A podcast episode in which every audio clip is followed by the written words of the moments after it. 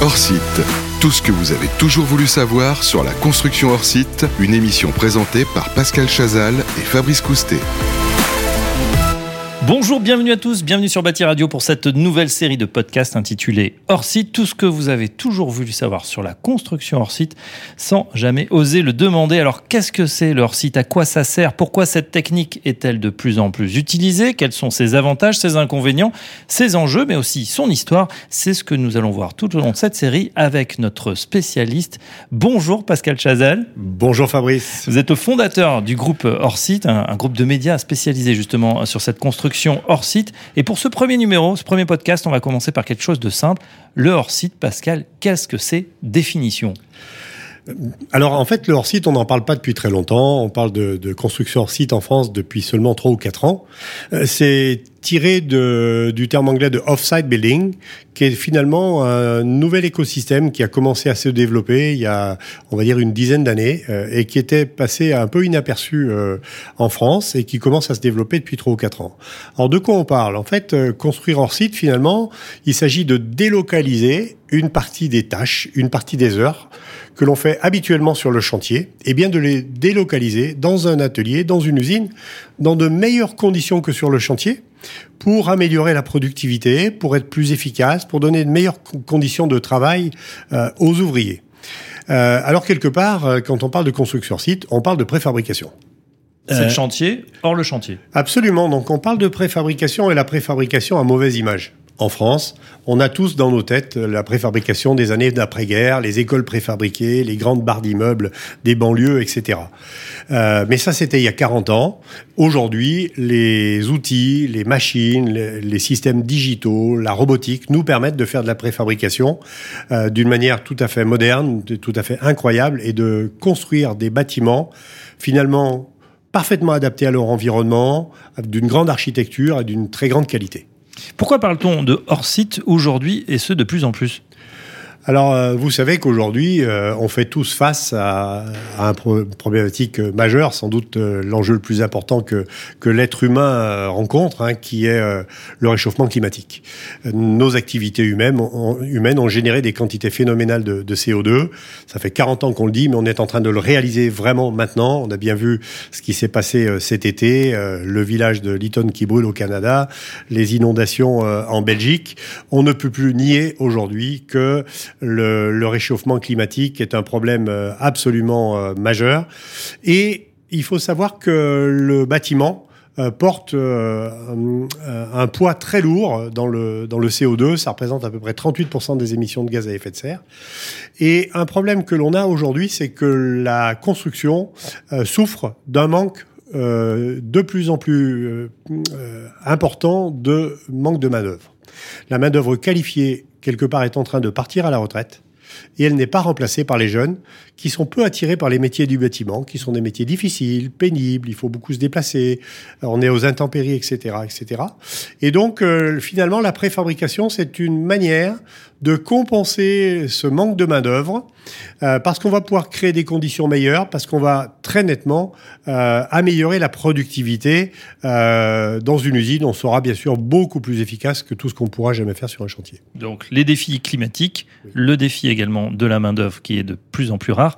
Euh, quand on parle préfabrication, euh, pourtant, Pascal, ça date pas d'aujourd'hui. Non, en effet. Alors c'est vrai que euh, on a toujours en référence ces, 30 années d'après-guerre dans nos têtes. mais si on gratte un petit peu, on se rend compte que finalement l'homme a toujours cherché à, à réduire euh, la peine des hommes et l'argent. Euh, et on peut remonter ainsi jusqu'au jusqu'au grec, hein, mais on va aller un petit peu moins loin, on va aller au XIIe siècle. Euh, vous avez par exemple Villard de Hontecourt, qui était l'architecte des cathédrales gothiques, euh, qui euh, nous explique que pour construire une cathédrale gothique, en fait, on, a, on cherchait à standardiser les pierres parce que pour faire une pierre, par exemple, d'une rosace dans laquelle va s'inscrire un vitrage, eh bien, il faut une telle précision qu'on doit faire des gabarits. Les gabarits prennent beaucoup de temps et coûtent très cher. Donc, pour réduire le nombre de gabarits, on réduit le nombre de pierres. Quelque part, on standardise. Et les pierres, elles ne sont pas taillées sur le lieu de construction de la cathédrale, mais à la carrière, parce que c'est beaucoup moins coûteux de transporter une pierre taillée plutôt qu'un gros bloc de pierre. Et on retrouve ça partout. On retrouve chez Haussmann. Euh, on est environné ici d'immeubles haussmanniens. Ce sont des, des immeubles qui sont les plus beaux du monde, eh bien, chez Haussmann, tout est codifié. Hein, on a euh, les commerces au rez-de-chaussée, on a les chambres de bonne euh, sous les toitures, on a un balcon euh, au premier étage avec les bourgeois, etc., etc. On a des moulures et cette standardisation n'a pas empêché du tout de faire finalement les plus beaux immeubles du monde. Donc il faut peut-être réhabiliter cette notion de, standardisation et de préfabrication, euh, qui est vraiment euh, la, la, manière de construire de demain, euh, qui va nous permettre de faire de véritables améliorations de productivité. On va parler maintenant des méthodes modernes de construction. Est-ce qu'elles euh, changent radicalement la donne, Pascal Chazal? Oui, absolument. Alors, la construction site s'inscrit dans ce qu'on appelle les méthodes modernes de construction, qui intègrent également euh, tout le volet digital, le BIM, les objets connectés, etc., etc. Et effectivement, euh, ça change tout si on le comprend bien. C'est-à-dire que on peut faire évoluer les méthodes de travail du bâtiment en utilisant euh, le digital, mais si on veut véritablement bénéficier euh, de toute la capacité euh, de ces méthodes modernes de construction, eh bien, c'est la préfabrication qui va nous être utile. On comprend bien que c'est d'abord un changement culturel. Alors là, vous touchez un point qui est un point totalement essentiel. Bien souvent, on pense que quand on va, par exemple, fabriquer un, un bâtiment, euh, construire un bâtiment en, structure bois, en ossature bois, euh, finalement, on pense que ça change pas grand-chose. Or, les fabricants euh, bois préfabriquent les éléments en usine. Et toutes nos organisations de bâtiments sont centrées sur le chantier. Ça veut dire que l'architecte va penser chantier. Et quelque part, si on veut vraiment bien utiliser l'outil des industriels, l'outil des fabricants, eh bien, il faut changer de point de vue il faut arrêter de penser chantier pour penser préfabrication. Tiens, quels sont les outils euh, qui sont chez cet industriel et comment est-ce qu'on va bien pouvoir les utiliser On doit concevoir pour la préfabrication? Et ça, c'est vraiment un changement majeur. Ah ben, on a fait un peu le tour, on sait mieux ce qu'est leur site. Est-ce qu'on peut résumer les avantages? Oui, alors ils sont, ils sont extrêmement nombreux. Euh, le, plus important de mon point de vue, c'est la réduction de l'empreinte carbone, parce que c'est le sujet d'aujourd'hui et la construction site va nous permettre de réduire l'empreinte carbone d'une manière assez considérable. On rentrera, plus dans le détail sur un autre podcast. Euh, on va réduire également d'une manière considérable les déchets de chantier, puisque on, on va gérer beaucoup d'éléments en usine et donc on aura moins de déchets sur le chantier. On va aussi réduire drastiquement les délais chantier, on arrive à diviser par deux, voire par trois, le délai de construction sur le chantier, et donc les nuisances pour la ville. Vous savez qu'aujourd'hui, on construit essentiellement en ville, un chantier, c'est un poison pour tout le quartier, ça dure très longtemps, eh bien la construction site va permettre d'améliorer euh, tout ceci très largement.